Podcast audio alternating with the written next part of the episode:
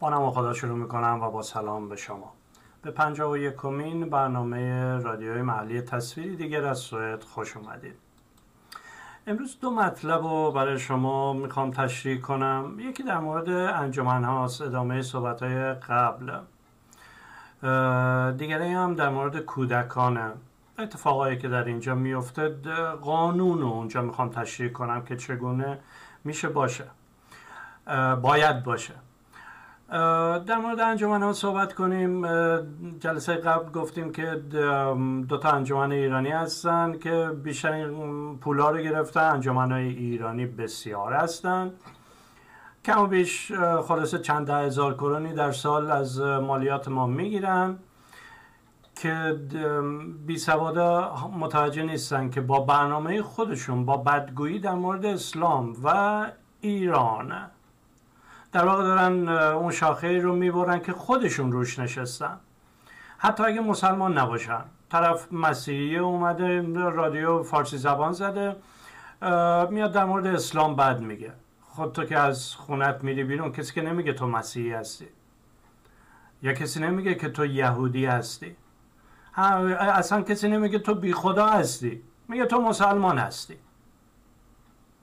قبلا صحبت شده، تکرار مکررات نکنم، به برنامه قبلی توجه کنید که فرقی نداره شما از کدام کشور باشید، ترکیه، عراق، ایران، اقلیت‌های مذهبی از عراق و ترکیه، ایران بچه‌هاشون رو می‌کشن، دختراشون رو به خاطر هرزگی می‌کشن، اون وقت به اسم ایران و مسلمان ها تمام میشن. بنابراین به جای اینکه بیان از واقعیت ها صحبت کنن، میان به اصطلاح از دروغ هایی رو بالا پر میدن و از طریق رسانه های رادیو، تلویزیون، برنامه های تلویزیونی یا اینکه برنامه های اینترنتی، الان رادیوه ولی از طریق تصویری پخش میشه، از این طریق دروغ پخش میکنن به عناوین مختلف. از این و به سوئدی ها یه دروغی میگن، دقیقا به مانند این. تو سفارت ایران در سوئد اسم منو مرتد ثبت کردن، من مرتد بی خدا هستم. در سفارت ایران در سوئد ما رو اینجوری گزارش دادن. سوئدی ها ما رو گرفتن از مسلمان دو آتشه تعصبی. حالا ما این وسط چی هستیم خودمون نمیدونیم. اینه که عوض اینکه بیان از واقعیت ها صحبت کنن و اطلاع موثق که وظیفه‌شونه، برای اون دارن پول میگیرن، نه برای دروغ. دارن پول میگیرن اخبار موثق رو به گوش دیگه فارسی زبان ها برسونن، میان دروغ میگن. اصلا این برنامه ها تشکیل شده، فلسفه این برنامه‌هایی که فرهنگی که دولت پولشو میده. دفعه قبل کمی توضیح دادم که چی کارا باید انجام بدن، لطفا به برنامه قبل گوش کنید. و اصلا صحبت این نیست که تو باید از اسلام بد بگی یا اصلا هر دینی بد بگی. در قانون اساسی اومده که دین آزاده، شما حالا بی خدا باش یا با خدا باش، مسیحی باش یا یهودی باش یا مسلمان باش یا از این فرقه های مختلف این ادیان، حالا هر کدومشون کلی فرقه دارن دیگه، از اونا میخوای باشی فرقی نداره. شما نباید در مورد نفرت پراکنی کنی در مورد دین، حالا اون دین هرچی میخواد باشه. ولی دولت سوئد نفش در اینه که من در کتاب هویت زدایی کودکان و مسلمان در سوئد توضیح دادم که دولت نفش در اینه که مسلمان ها ریشه پیدا نکنن و حالا بله درسته باید نباید این پول در این رابطه خرج بشه، ولی وقتی نفش تو اینه باش شما هر کاری بکنید. و دولت سوئد اینو کاملا میدونه، اینو موثق میدونه که نفرت پراکنیه. ولی وقتی افرادی به مانند من نیستن که بیان صحبت کنن، داد بزنن، بنویسند، کتاب چاپ کنند، دولت هم ادامه سه ده هست که داره ادامه میده. حق بازی و تقلب در تمام انجمن‌ها وجود داره، پیش میاد. یکی از اونها آقای اردلان شکرابی، وزیر تمدن سوئد. حالا اون پرانتز رو بعدم میگم. وزیر تمدن سوئد، این آقا در شهر اوپسالا درس میخونده، اونجا رئیس انجمن جوانان یا محصلین سوسیال دموکراتی در اونجا بوده. در مورد احزاب سوئد هم توضیح دادم به شرح، چگونگیش و چند تا فعلا کرسی دارن و این حرفا. به برنامه اگه توجه کنید از اول برای خودتون وقت بذارید و بخواید با جامعه سوئد آشنا بشید، قدم به قدم همه اینا رو توضیح دادم، پس نیازی نیست تکرار و مکررات کنم، وقت خودم رو بگیرم، حوصله شما رو سر بیارم. بنابراین این آقا اومده بود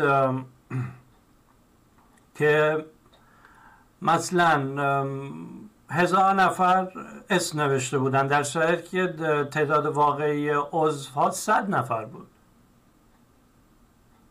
اصلا این متداول بوده، الان کمتر شده، الان کنترل بیشتر شده در مورد عضو، چون طبق اون عضو یه مبلغی بهشون تعلق میگیره. مبلغی که برای ورزش تعلق میگیره من قبلا توضیح دادم، مبلغی که برای فعالیت‌های فرهنگی به اصطلاح پرداخت میشه من نمیدونم. من خودم این برنامه‌هایی که میسازم نه تنها هیچ کمک هزینه‌ای از دولت یا مالیات ملت نمیگیرم، بلکه حقوق خود من هم مصادره شده است.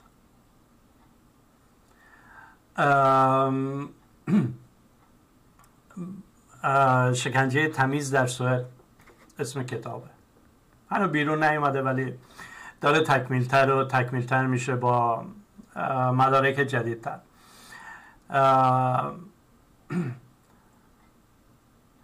به هر حال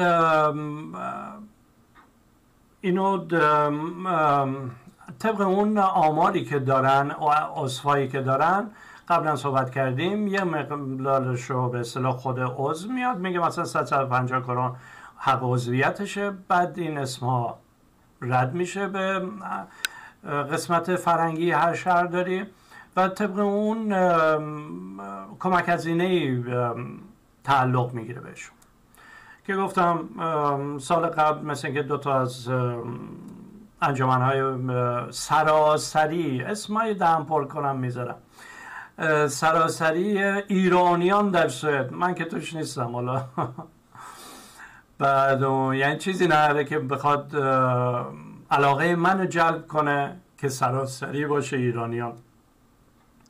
اسم دهم پر کنه دیگه، برای فک فامیلیشون هم توی ایران به حال او من رئیس فلان انجمن فلان، شاید هم اصلا نمیگن انجمنه. متاسفانه ما ایرانی‌ها سالهای ساله برای اینکه حقارت خودمون در جامعه سوئد، من در مورد سوئد صحبت کنم، حقارت خودمون رو در زاغه‌نشینی‌های سوئد، حقارت خودمون رو در بیپولی در سوئد بخوایم پنهان کنیم، یک خالیایی برای ایرانی‌ها بستیم که اصلا اون سرش ناپیدا. این کار منو سخت میکنه که میگم سال 1994 اولین مقاله سوئدی در مجله سوئدی از من به چاپ رسید، حرفی برای زدن داشتم 26 سال پیش. ما هیچ وقت دروغ نگفتیم، ولی از همون موقع دارم مبارزه میکنم، ولی تعداد دروغگوها بسیار بیشتر. من اینو به زرس قاطع میگم، اصلا نمیدونم زرس قاطع معنی چیه ولی هر کیم مایله از من به عنوان تهمت شکایت کنه. تا 90% ایرانی ها از سوئد در ایران دروغ گفتن و دروغ میگویند و متاسفانه نمیره ایران بگه که من تو سوئد سوسیس میفروشم. حالا نمیاد بره تو ایران بگه که من مدرک مهندسیمو دارم ولی نمیتونم تو جامعه سوئد کار کنم، یا خودم اصلا اخلاقم نمیکشه، یا اینکه اصلا بهم کار نمیدن. نمیاد بگه من تو ایران دکترا تخصصم داشتم ولی تو سوئد تحویلم نمیگیرم، میرم زمین میشورم. اینا رو نمیگه. بعد میاد مثلا یه سری خالیایی میبنده. شما هم که از همه جا بیخبر، ایرانی ها، افغان ها داره تازه زیاد میشه. من یه تعداد بچه های افغانی میشناسم، اینا دروغای کوچیک کوچیک کوچیک زیاد میگن. یعنی اصلا به هیچی هم چیز نداره، مثلا بسته نداره، بستگی نداره. نمیدونم مثلا این دروغ کوچولو رو چرا میگه. نگفتنش هم هیچ فرقی نداره، هیچ تأثیری در اون صحبت نداره. جوک نمیگن که مثلا آدم بخواد بخنده یا ناراحت بشه یا حالا هرچی. این هم عادت خوبی نیست. دوستای افغانیمون حواسشون باشه.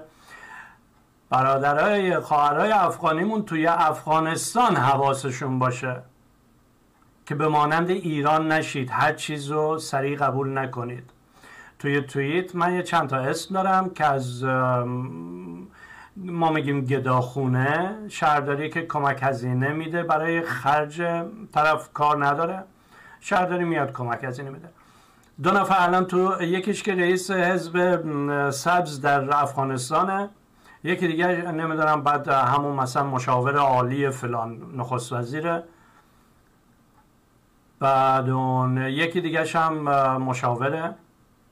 اینا تو سوئد گدایی میکنن، میان تو سوئد این موش سرشونو میندازن پایین اینور اونور میرن که گربه شاخش نزنه، میرن تو افغانستان خدایی میکنن.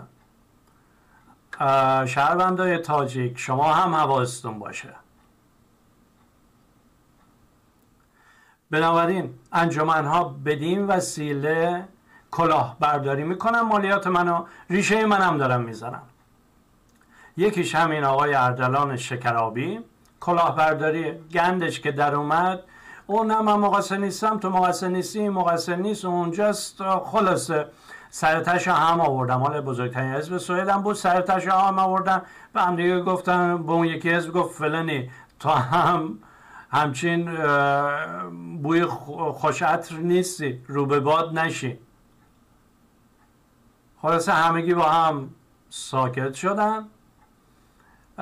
این آقا هم خلاصه سال بعد گفت من نمیخوام رئیس باشم و اینا، یعنی پاشو کشید کنار. توی جمعی نشسته بودیم، بنده خدایی میگفت که ما اصلا برای این یه پست تعریف کردیم، پست تمدن، وزارت تمدن. بعد خواستیم که این وزیرش بشه، ما اینو پیشنهاد کردیم. الان ما رو تحویل نمیگیره، اردلان شکرابی. گفتم دمش گرم، ایرانیه دیگه، میتونه سر سوئدیا رو کلا بذاره. بیا این هم کتابش، کتابای من 3 سال پیش چاپ شده، هویت زدایی کودکان مسلمان در سوئد. و سوئدی ها احمق هستن، به نقل از لنگرودی زن ایرانی. 2017 چاپ کردم، الان 2021، 3 سال و نیم پیش به چاپ رسید و ثبت رسید و همه این حرفا. گفتم حالا بخور. من در مورد شما سوئدی‌ها اینجا نوشتم، هرچند جلد بعدش تو سوئدی همچین بی چنگ و دندون هم نیستی. از جلدت وقتی در میای شروع میکنی به زوزه کشی، برو خوشحال باش حالا یه ایرانی یه کاری کرده. همین آقای شکرابی 2016 دسامبر براش نامه نوشتم، پوست سر مسلمان ها را ترافه گرفتم. پوست سر مسلمان ها را مثلا میری شکار، قبلا توضیح دادم گوش کنید، براش همچین نامه‌ای نوشتم که پوست سر مسلمان‌ها رو تو تقدیم دولت سوئد میکنی، ولی این دفعه گیر بعد آدمی افتادی. و برای اینکه رؤسات، نخست وزیر و اینا پاشون گیر نیفته، این ضرب المثل رو ترجمه کنم براشون و توضیح بده. این آقای اردلان شکرابی میگه که من توی انگلیس به دنیا اومدم، الله اعلم، اونقدرشو نمیدونم، ولی پدر مادرش ایرانی هستن. خانواده فامیل نزدیکشون رو میشناسم، یه برخوردایی داشتم، ولی هیچ وقت نپرسیدم که آیا واقعا انگلیس به دنیا اومده یا اینم یکی دیگه از خالیبندی های ایرانی هاست. خلاصه این آقای وزیر تمدن کلاهبردار نشسته یه فکلم میزنه، بعد اون پوست سر مسلمانه هم تقدیم سوئدی ها میکنه. کسی که سالهای سال از مالیات من کلاهبرداری کرده شده وزیر. حالا شما بیان بگین که ایران اله، ایران بله، افغانستان اله، افغانستان بله، یا تاجیکستان. دوستان من یه حرفا رو میزنم که شما گول ما ایرانی ها که در اینجا هستین رو نخورید. همه دنیا آسمان همین رنگه و هر جایی به غیر کشور خودتون به غیر نوکری و حمالی و بردگی چیز دیگه ای نیست، یکیش خود من. بنابراین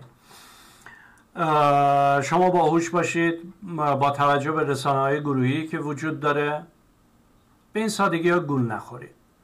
یه همیشه هر کی یه چیزی میگه یه علامت سوال جلوش بذارید. چرا؟ چطور؟ مطلبی بده من بخونم به فرض که حرف تو رو تصدیق میکنه. همینجوری قبول نکنه آه چقدر خوبه، ای کاش من اونجا بودم، نمیشه منم ببرین اونجا.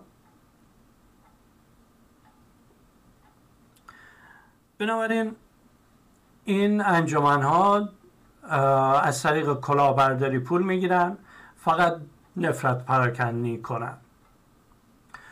حتی رادیوهایی هم که اینجا هستن اینا هم انجمنهای فرهنگی هستن، رادیو نیست، همشون انجمنن. انجمن فرهنگی هست، حالا میگه که مثلا ما حرفمون رو از طریق رادیو یا اینترنت یا اینا، فعالیت هایی هست که هر سال باید به دولت به اصطلاح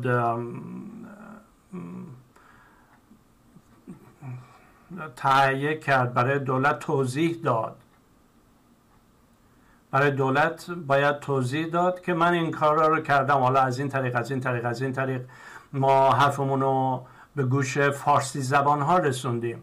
و اکثرا هم باید مثلا در مورد اخبار هستن، فارسی زبانایی که مسن هستن، سوئدی بلد نیستن،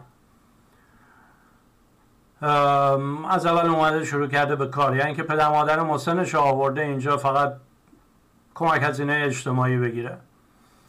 به هر حال براشون از ایران به قول خودشون بهتره، در صورتی که پدر مادر رو در انزوای کامل زندگی میکنن. اون دیگه بسته به هر شخصیه که سه میتونه بگه که این چرا این کار کرد، چرا اون کار کرد. تا جایی که به کمک هزینه اجتماعی ربط داره من یکی مدعی هستم که دولت سوئد از روی مالیات میچرخه و این مالیات ها باید رفاه اجتماعی رو بالا ببره. مدرسه، بهداشت، بیداری، بازنشستگی، این پولا باید برای این مسائل باشه، نه اینکه بخواد مثلا یکی از ایران بیاد پدر مادرش رو اینجا هیچ وقت هم زبون نمیخونه، خواه از اینجا تو پول بفرست برای اون بهترین زندگی رو میتونه داشته باشه. برای اینجا میزنینشون تو خونه سالمندا به 2 شماره میمیرن، خیال راحت.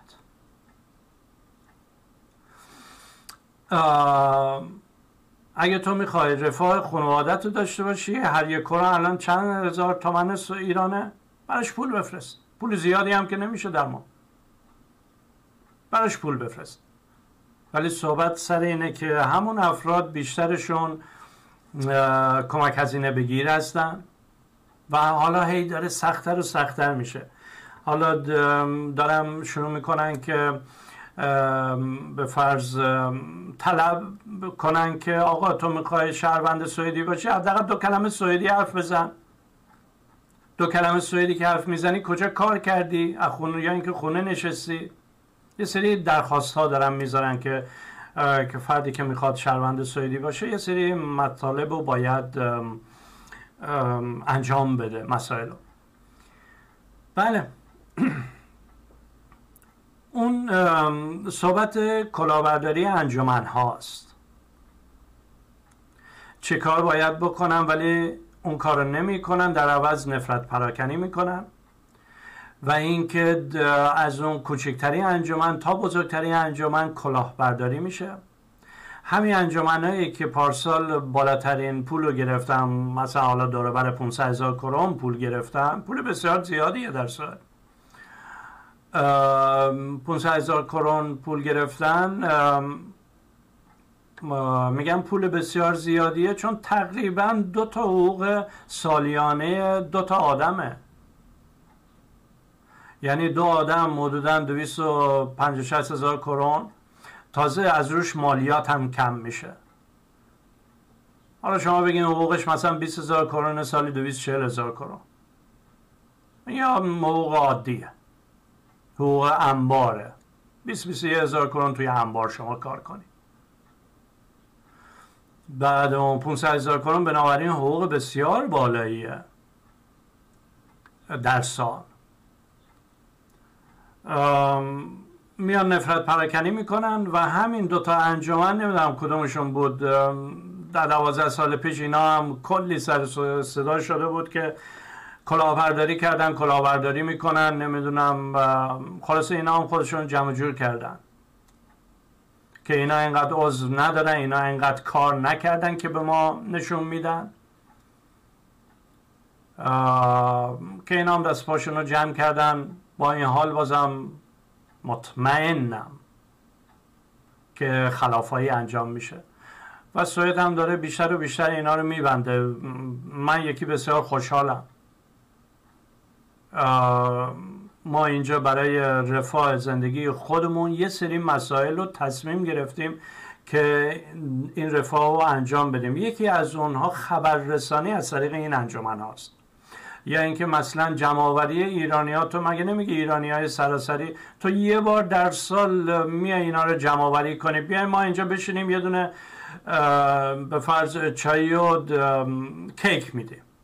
میکنن، سوئدی‌ها میکنن، ورزش میکنن. حالا توی فوتبال پدرمادرها میان سوسیس میفروشن، اون یه امری جداست، ولی بچه‌ها رو میبرن به فرض حالا هر ترمی یه بار بچه‌ها رو میبرن جایی برای اینکه همه با هم دوست باشن به اصطلاح، که اون انجمن دعوت میکنه دیگه، اون بچه‌ها پول نمیدن. به هر حال من این کارو میکنم، از اون کمک هزینه میگم. از سال 96 من کمک هزینه نمیگیرم، حواستون باشه، 24 سال کمک هزینه نمیگیرم، ولی با این حال اون شهریه‌ای که میاد تو، من به عنوان مربی تکواندو هستم اینجا، 1992 اولین باشگاه رو زدم در استکهلم. در صورت براشون مثلا جلیقه محافظ و کلاه و معمولا از این شهریه هاشون تهیه میکردیم، یا اینکه مثلا میرفتیم بیرون، یا اینکه هر آخر هر ترمین دور هم جمع میشدیم به جای تمرین دیگه، یه چایی، یه آب میوه، ساندویچی چیزی میخوردیم. اینا از اون پولا میرفته و اینجوری باید باشه، نباید این به این صورت باشه که خب حالا یه پولی از یه جایی میاد بعد خب بیا بین ما 2 نفر تقسیم بشه. میدونم که میکنن. در صورت فکر کنم تا اینجا کافیه. صحبت کردم در مورد انجمن‌ها تکمیل شد، هم از وظایفشون توضیح دادم دفعه قبل که چه کارهایی باید انجام بشه و شاید الگویی باشه برای شما در کشورهای خودتون، شمایی که بیشتر احساس مسئولیت میکنین نسبت به خانواده های خودتون، بچه های خودتون، اجتماع خودتون که بچه هاتون در اون اجتماع دارن بزرگ میشن. حالا پول از دولت نگیرین، دولت شما گردن کلفته، میگه من ارث باباتون رو نمیدم، خودم میخورم. شما خودتون میتونین این مسائل رو انجام بدید با هم دیگه. و یه نقطه مقابلی در رابطه با این هجمه ای که از غرب به طرف شما میاد و جلوشو بگیرید. این به من هم در سوئد کمک میکنه. دولت سوئد دست پاشو جمع میکنه، میگه ببین افغانا فهمیدن، پس من دیگه نمیتونم تو سر افغانا بزنم. این همین حکایت اردلان شکرابی وزیر تمدن، الان پست وزارتش یه چیز دیگه شده نمیدونم، بعد اون وزیر تمدن بهش گفت آره این کلاهبرداری کرده، برای سازمان ما هم کلاهبرداری کرده، ولی سازمان شما حزب شما هم بهتر نیست، بنابراین شما خفشین ما هم خفه میشیم. حالا به افغان هم به ایرانی هم همینو میگم، به ایرانی هم میگم بابا تو ایران شما خفشین ما هم دیگه هیچی نمیگیم، ما هم خفه میمونیم ببخشید. غربی ها ببخشید هیچ وقت نمیگن، اینو مطمئن باشید. و این هم چیزیه که شما باید یاد بگیرید، ببخشید هیچ وقت نگید. برای چی؟ برای اینکه اینا زدن تو سرتون توی 4 قرن و هنوزم دارن میزنن از طریق خائنای ایرانی واسه 2000 پول. بنابراین دفعه قبل در مورد وظایفشون صحبت کردم، الان در مورد کلاهبرداری های این انجمن ها صحبت کردم. هم از دفعه قبل عبرت بگیرین، هم از این دفعه، و برای خانواده خودتون در واقع دارین سعی میکنین. موضوع دوم موضوع بچه هاست، زندان بچه ها، کودکان در سوئد. ببینید من وقتی میگم زندان کودکان در سوئد همه شاخ در میان، او سوئد که زندان کودکان نداره، سوئد که اینجوری نیست، سوئد که اونجوری نیست. من اولین مقاله‌ای که 26 سال پیش چاپ شد صحبت از استفاده مواد مخدر، کوکائین علل خصوص، بین مربیان تکواندو بود و سوء استفاده جنسی مربیان تکواندو در سوئد از کودکان بود. خفمون کردن، خلاصه یه سری مسائل دیگه پیش اومد. 96 همکاریمو تموم کردم، 99 رفتم امریکا برای تحصیل. خلاصه بعدش هم که برگشتم سوئد دیگه با اون سازمان هیچ کاری نداشتم و خیلی هم از بابت مالی ضرر کردم، حتی برای انجمن. برای کنترل زنگ میزدم، میگفتن که خب مثلا اینجا اینجوریه، میگفتم خب تو که اسم و آدرس همه رو داری به تک تکشون زنگ بزن. من همیشه اینجوری عمل کردم تا اینجا هم، به جای اینکه منو بگیرن بچه هامو گرفتن که گندش بیشتر در نیاد، با هیاهویی نشه. البته خب بچه هامو گرفتن که هیاهویی شده به اندازه کافی. به خاطر این هم حکم، کسایی که این برنامه رو میدونن این حکم رو میدونن که به خاطر نگارش این کتاب ها اجازه ندارم بچه هامو ببینم. به همین سادگی. بنابراین سوء استفاده جنسی از بچه ها بسیار زیاده. ولی صحبت امروز من برای زندان کودکانه. ببینید به عنوان یه آدم بزرگ الان یه پلیس میاد اینجا، اجازه نداره دستمو بگیره نگه داره. بهش میگم که من زندانی هستم، بازداشت هستم. نه نه نه نه بازداشت نیستی، با دستمو ول کن. ولی اگه تصمیم بر بازداشت باشه بله میتونه دست شما رو بگیره، به اصطلاح دستبند بزنه و باید در جا ببره به بازداشتگاه. به طرف بازداشتگاه دیگه اونجا با نمیستین شما. پلیس اجازه نداره هیچ فردی رو اگر نمیخواد بازداشتش کنه نگه داره یا دستبند بزنه یا دست بزنه بهش، مثلا هلش بده. نه، این قانون. از این بدتر در مورد بچه هاست. شما به عنوان والدین، پدر و مادر، اجازه نداری دست بچه‌تو نگه داری اینجا مثلا جایی نرو، اونجا داره ماشین میاد اینجا وایسا. شما تا این حد هم اجازه ندارید. بچه باید آزاد باشه. مطمئنا بچه کوچیک اگه داره میره به طرف ماشین، خب آدم میدوه بغلش میکنه و اینا. یه طور دیگه باید حلش کرد تا اینکه مثلا دستش بگیری بچه رو اونجا نگه داری. یه برنامه‌ای رو براتون تعریف کنم. توی باشگاه من برای تنبیه به همه، اولا که شاگردای من 7 سال جوانتر نیستن، از 7 سالگی من شاگرد میگیرم تا بزرگسال. من برای اینکه تنبیهشون کنم شنا میدم بهشون، میگم شنا بریم. یه پدری یه روزی اومد و اینا گفت فلانی من که هیچ مشکلی ندارم تو به پسر من شنا میدی، ولی میدونی این غیر قانونیه، این تنبیه بدنی حساب میشه. حالا من چی بگفتم و اینا دیگه اونا بماند. تا این حد یه مربی اجازه نداره شنا بده به یه بچه. ما که ادامه دادیم و ادامه میدیم و ادامه خواهیم داد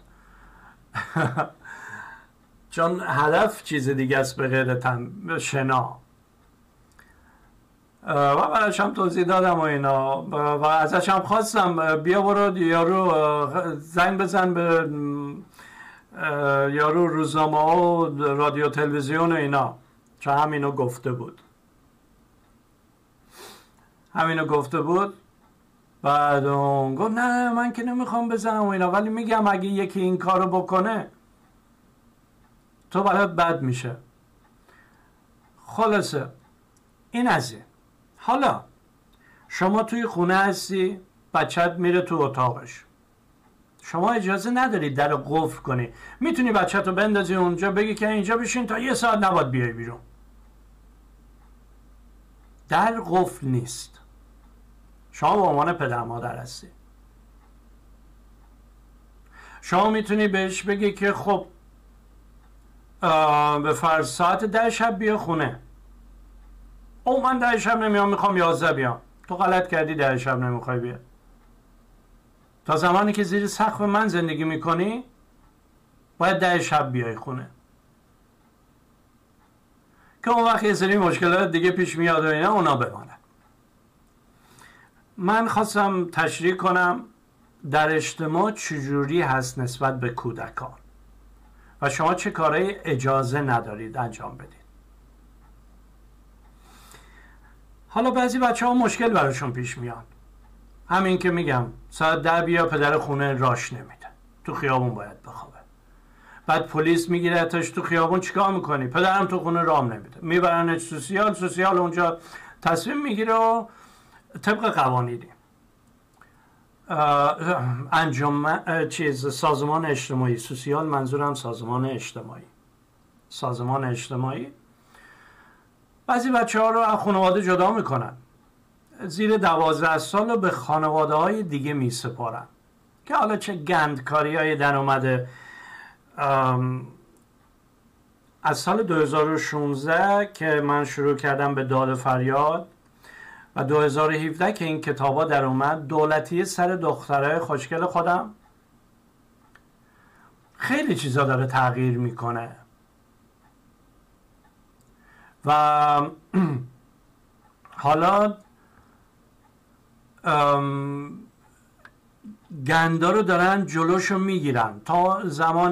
تا اون زمان همش میگفتن نه سوئد اینجوری نیست، سوئد اونجوری نیست، ولی وقتی کتاب اومد موثق توضیح داد سوئد اینجوری است، روز به روز داره گندهای جدید پیش میاد.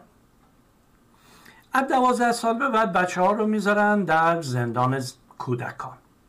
زندان کودکان چرا زندان؟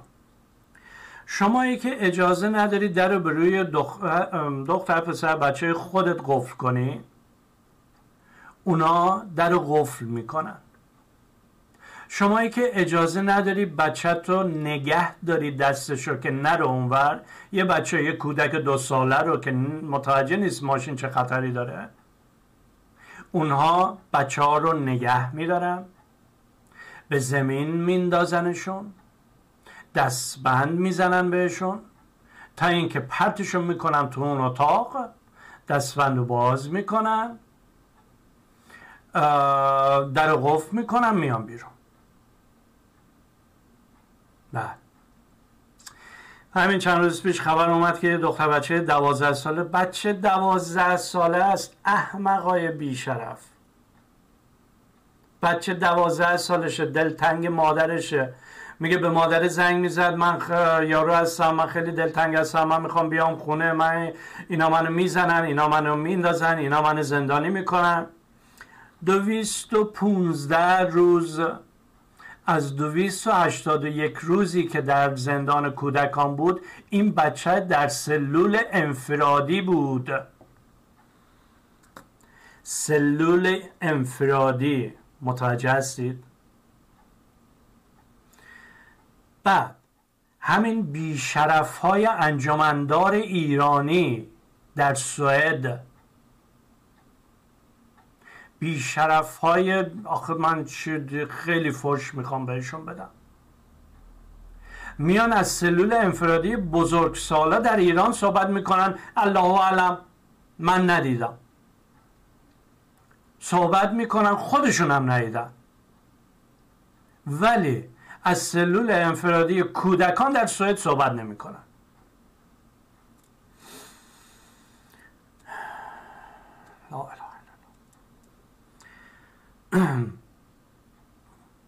اینها برای 2000 پول زن و بچه‌شون هم فروختن. خیلی از اینا مشکل همین بچه هاشون رو دولت ازشون گرفته. گروه آقای بچه ها، یه بچه دیگر، یکی دیگه در میاریم، پول بیاد، اونم پول مفت، پول مالیات من. آی نمیدونم اون یکی یه خانمی بود زندانی سیاسی شده، نمیدونم اعتصاب غذا کرده، ایران هم دمش کرد، 2 هفته بعد آزادش کرد، 2 تن وزنش بود. توی همین محیط کرونا و محیط گرانی غذا در بیرون و زندان دیگه، این خرج این دادن و خیلی سخت شده، خیلی میخوره، گفت بیا برو بیرون، خود شوهرت پولتو در بیاره دیگه، نمیخوایم فعالیت بیرون بکن بر علیه ما. نمیدونم اون یکی نسرین ستوده، آی نمیدونم این اعتصاب غذا کرده، در جا چند روز فرستادنش خونهش، گفتن که این اعتصاب غذا قیافش اینجوریه. ولی از کودکان زندانی در سوئد هیچ صحبتی نمیشه، از زندانیانی 12 ساله که 215 روز از 281 روز 66 روز این بچه فقط توی ساختمون بوده، توی ساختمون بوده. از ساختمان اجازه ندارم برم بیرون، مگر اینکه درس باشه یا مثلا مسائل دیگه باشه. و در این زندان کودکان تجاوز میشه. مواد، همین کارمندا مواد میفروشن بهشون، پول که ندارن، به جای پول مواد بهشون تجاوز میکنن. مدرسه اجازه نمیدن بره، کمک روانشناسی که باید انجام بشه انجام نمیشه، براشون نمیارم، باید پول بیشتر باشه. ببینید ما یه مبلغی برای این خونه ها میدیم، برای هر بچه ای نمیدونم چقدر از این. شما حالا بیا مثلا 1 کرون خرج کن از این 10 کرون، یا اینکه 8 کرون از 10 کرون رو خرج کن، یا میخوای 9 کرون برات سود بمونه، یا 2 کرون برات سود بمونه. فکر میکنید خصلت بشر چگونه است؟ اون 9 کرون رو میگیره یا این 2 کرون رو؟ یه احمق ایرانی سیاستمدار حزب لیبرال در نکه کمون، شهرداری نکه، مهد کودک زده بود، به بچه ها غذا نمیداد، مهد کودک زده، بچه در حالت رشدشه، باید یه سری غذا رو حتما در تغذیهشون باشه، لیست تغذیه باشه. نمیداد به بچه ها غذا، ایرانی هم بود در جا. همه ما ایرانی ها میایم اینجا، هممون سیاست مداریم، وارد یکی از این حزبا میشن، شروع میکنن به کلاه برداری.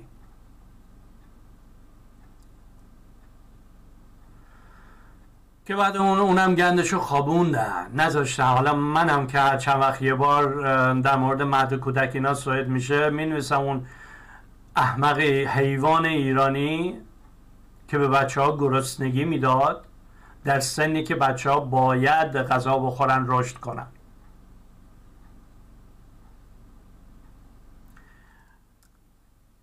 به هر حال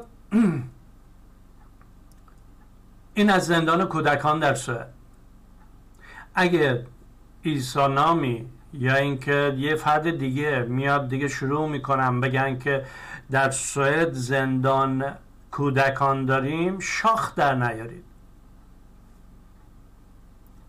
یه پدر و مادر در خیابان اجازه نداره دست بچه‌شو نگه داره، به زور همونجا نگهش داره، نه تو نرو، من میخوام با دوستان برم بگردم، نه تو اینجا بشین پلوی کنار من، حق نداره.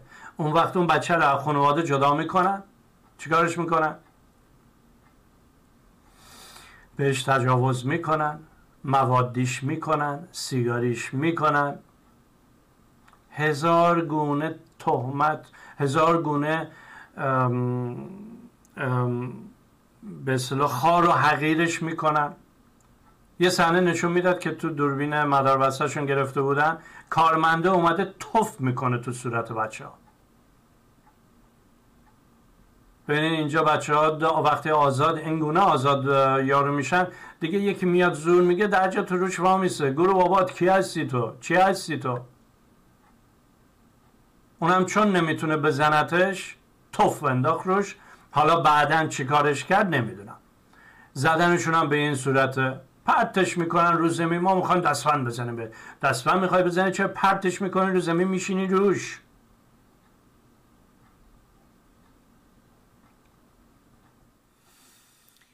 بله دوستان، ولی خوشحالم سازمانی که باید نظارت کنه رئیس کلشو عوض کردن. یه دو سالی هست که رئیس کلشو عوض کردن و این اومده شهیدن داد و فریاد میکنه. شهیدن داد و فریاد نمیکنه، شهیدن پته ها رو ریخته رو آب، میگه ما این گزارش ها رو داشتیم، الان باید جلوشو بگیریم. و از این ور عیسی در مورد چین یه چیزی مینویسن، عیسی میگه که ببینید اینجا همینجوری هست. در مورد عربستان سعودی یه چیزی مینویسن، عیسی میگه ببینید اینجا هم همینجوری هست، الکی انگشت نشان به طرف دیگران نگیرید. در مورد ایران یه چیزی می‌نویسن، عیسی درجا به سوئدی و انگلیسی و فارسی می‌نویسن، سوئد که بدترش هست. که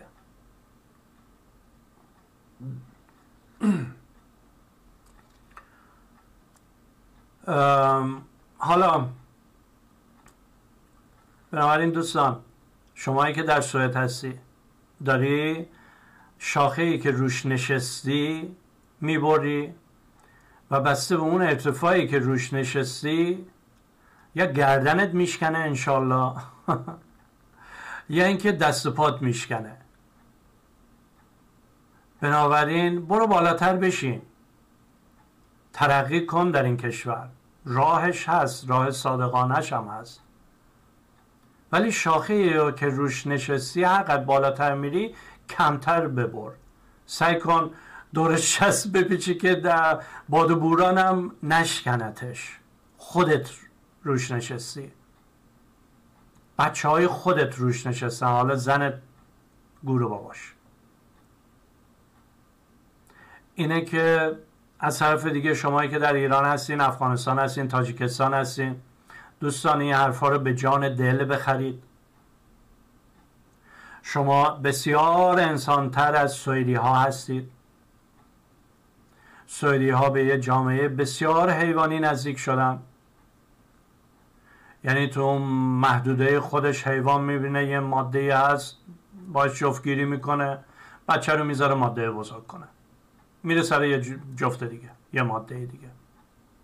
یعنی به همین سادگی شما برو کره مریخ و دور بزن، بیا آسمون ریسمان بباف، ولی این جامعه اول آخرش همینه.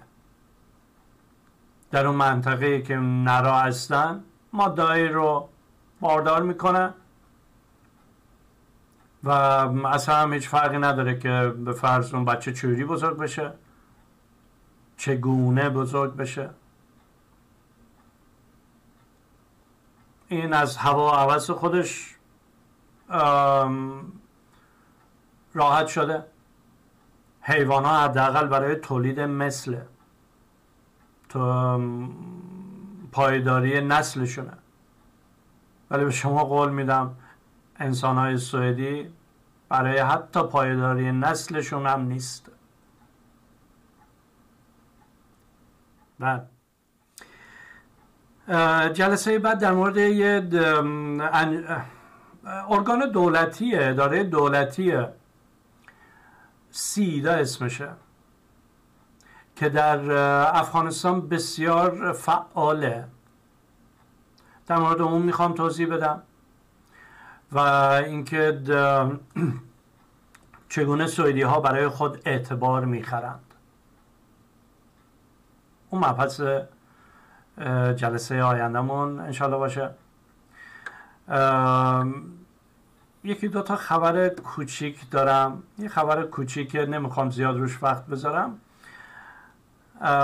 سوئد هم چون این خبرات به گوش شما نمیرسه، ولی ناامنی رو میخوام بگم، ناامنی عمومی در اون سه اولویت من نیست، ولی احساس میکنم که بهتر شما هم بدونین که در اینجا نه تنها امنیت اجتماعی نیست، امنیت شهروندی نیست، بلکه در اجتماع هم بسیار کشت و کشتار هست و انفجار.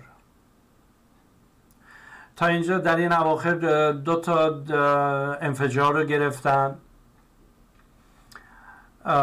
والا یه سری از این گروه های بزهکار هستن که میرن مثلا دم رستوران ها، او تو باید 2000 به ما در ما بدی اگه میخوای اینجا بی درد سر باشه. اگه اون یارو بگه که نمیدم، اولا که دنبال سوئدی ها رستوران های سوئدی اکثرا نمیرن مگر اینکه بدونن طرف خلافکاره از قبل، بیشتر دنبال همین به فرض مغازه های خارجی میرن. گند زدیم به سوئد، دستمون در نکنه پهلوان. بیشتر و خودشون هم خارجی هستن که میان حق سکوت میگیرن به اصطلاح، بعد فردایش میرن یه دونه نارنجک نمیدونم از کجا میارن میزنن جلوی در، شب میتره که میگه دیدی، و پلیس هم هیچ کاری نمی کرده. یه 6 ماهی هست، یه سالی هست که واقعا گذاشتن پشتش که این خلافا رو کمتر کنن و این گندها بیشتر به اطلاع رسانی میشه. در شهر ما میگیم یوتبوری، گوتنبرگ در غرب سوئد هست. بعد اونجا خارجی ها خیلی گندکاری کردن و میکنن. در سوئد هم، در استکهلم هم هست، در محدودهای مختلف استکهلم هم هست، ولی بمبایی که منفجر شده در یوتبوری بوده. و این امنیت، نه امنیت غذایی ما در اینجا داریم، نه امنیت جانی. و من فکر میکنم بهتره که شما هم در این رابطه بدونید. قبلا در مورد دختر خانمی صحبت کردم که اون هم ایرانی بود، بچه در بغل، بچه 3 ماهه 2 ماهه فکر کنم، در بغل اومدن تیر گذاشتن تو مخش. شاید 2-3 هفته پیش فرد دومی رم دستگیر کردن. بعد اون دوست پسرش، پدر بچهش ظاهرا خلافکار بوده. حالا فعلا یه سری تئوری ها هست که من واردش نمیشم، ولی میخوام اینو بگم، تیراندازی در سوئد زیاد هست، خصوصا در زاغه‌نشینی‌های خارجی ها، افرادی که مهاجرت کردن به اینجا، مهاجرین. چاقو کشی بسیار شده، هرکی به هرکی میرسه حالا چاقو میکنه تو شکم یکی. اینجور انفجارها بسیار زیاد شده و کلاهبرداری های مالی زیاد شده. قبلا هم بود ولی کمتر بود، بسیار کمتر بود، با مهاجرین بسیار بیشتر شده. سوئدی ها شتر رو با پوستش میخورن، نمیدونم همین ضرب مسئلش. خارجی ها اجازه بدید بگم چسخور هستن، با 2000 پول، به خاطر 2000 پول گند میزنن به تمام مهاجرین. اگه به فرض این سعودی ها میلیون میلیون دزدی میکردن، بازم آدم زیاد به کتکولش فشار نمی اومد، ولی اینا برای 2000 پول. و دیروز خبر اومد که 41 نفر به عنوان کلاهبرداری مالی گرفتن. این هم در رابطه با همین انفجار هاست که مثلا گروهایی اینو در سیستم، کلاهبرداری مالی رو در سیستم گذاشتن، پولشویی میکنن. خلاصه میگن رد چیزی رو میخوای پیدا کنی، دنبال پول بگرد. حالا این 41 نفر شاید مستقیما در انفجارها دست نداشتن، ولی چون پول از طریق اینا رد و بدل میشده، حالا برای اینا زندانی بریدن. و زندان سوئد همچین جای خوشایندی نیست برای افرادی که حتی توی خونه درش پدره میگه برو بشین اون تو بیرون نیا، ولی در رو اجازه نداره قفل کنه. برای همچین افرادی قفل در، اینکه در یه اتاق 2x2 زندانی باشن، بسیار سخته. بله، تلویزیون اونجا هست، تلویزیون و مداربسته که میدونن چی رو پخش کنن چی رو پخش نکنن. توالت اونجا هست ولی تختت اونجا هست، میز تحریرت اونجا هست، ولی در اتاقت بسته است، آزاد نیستی. بنابراین دوستان، در سوئد متاسفانه این انجمن‌ها که پول میگیرن، این اخبار رو به فارسی برای افرادی که در داخل سوئد هستن توضیح بدن، تشریح کنن. حواستون باشه، شما وقتی یه چیزی مشکوک میبینید زنگ بزنید به پلیس. این کارا رو نمیکنن، در عوض میان شب تا صبح، صبح تا شب اخبار ایران رو تحلیل میکنن. تو اگه تحلیلگر بودی میرفتی 2000 نونه حلال میخوردی، توی سازمان های تحلیل می نشستید، حرفتو گوش میکردن، کتاب می نوشتی. حالا میاد برای من تو رادیو میشینه در مورد ایران تحلیل میکنه. شما در مورد سوئد لطفا تحلیل کن، اخبار این کشتارا رو بده. تو خونه نشستی، شب یه دفعه یه تیر از خونت میاد تو، بم، اصلا یارو شاید طبقه بالاییه رو میخواست بزنه، ولی تو خونت امنیت نداری. اینا چیزایی که اتفاق افتاده. بنابراین ایرانی ها، من گرگایی با سوئدی ها که صحبت میکنم میگم منم موافق هستم مسلمان ها نیان. اگه کسی میخواد بردگی کنه تو کشور خودش وایسه بردگی کنه. و من هم بارها گفتم و میگم، خواهم گفت، من روزی که بچه هم ببینم برمیگردم ایران زندگی کنم. با این که سیستم ایران رو بعد 33 سال بلد نیستم امروز، روابط اجتماعی رو با ایرانی ها بلد نیستم امروز، محیط اداری رو بلد نیستم، اینا دلیلیه که ما ایرانی ها بر نمیگردیم، ترس از برگشت داریم.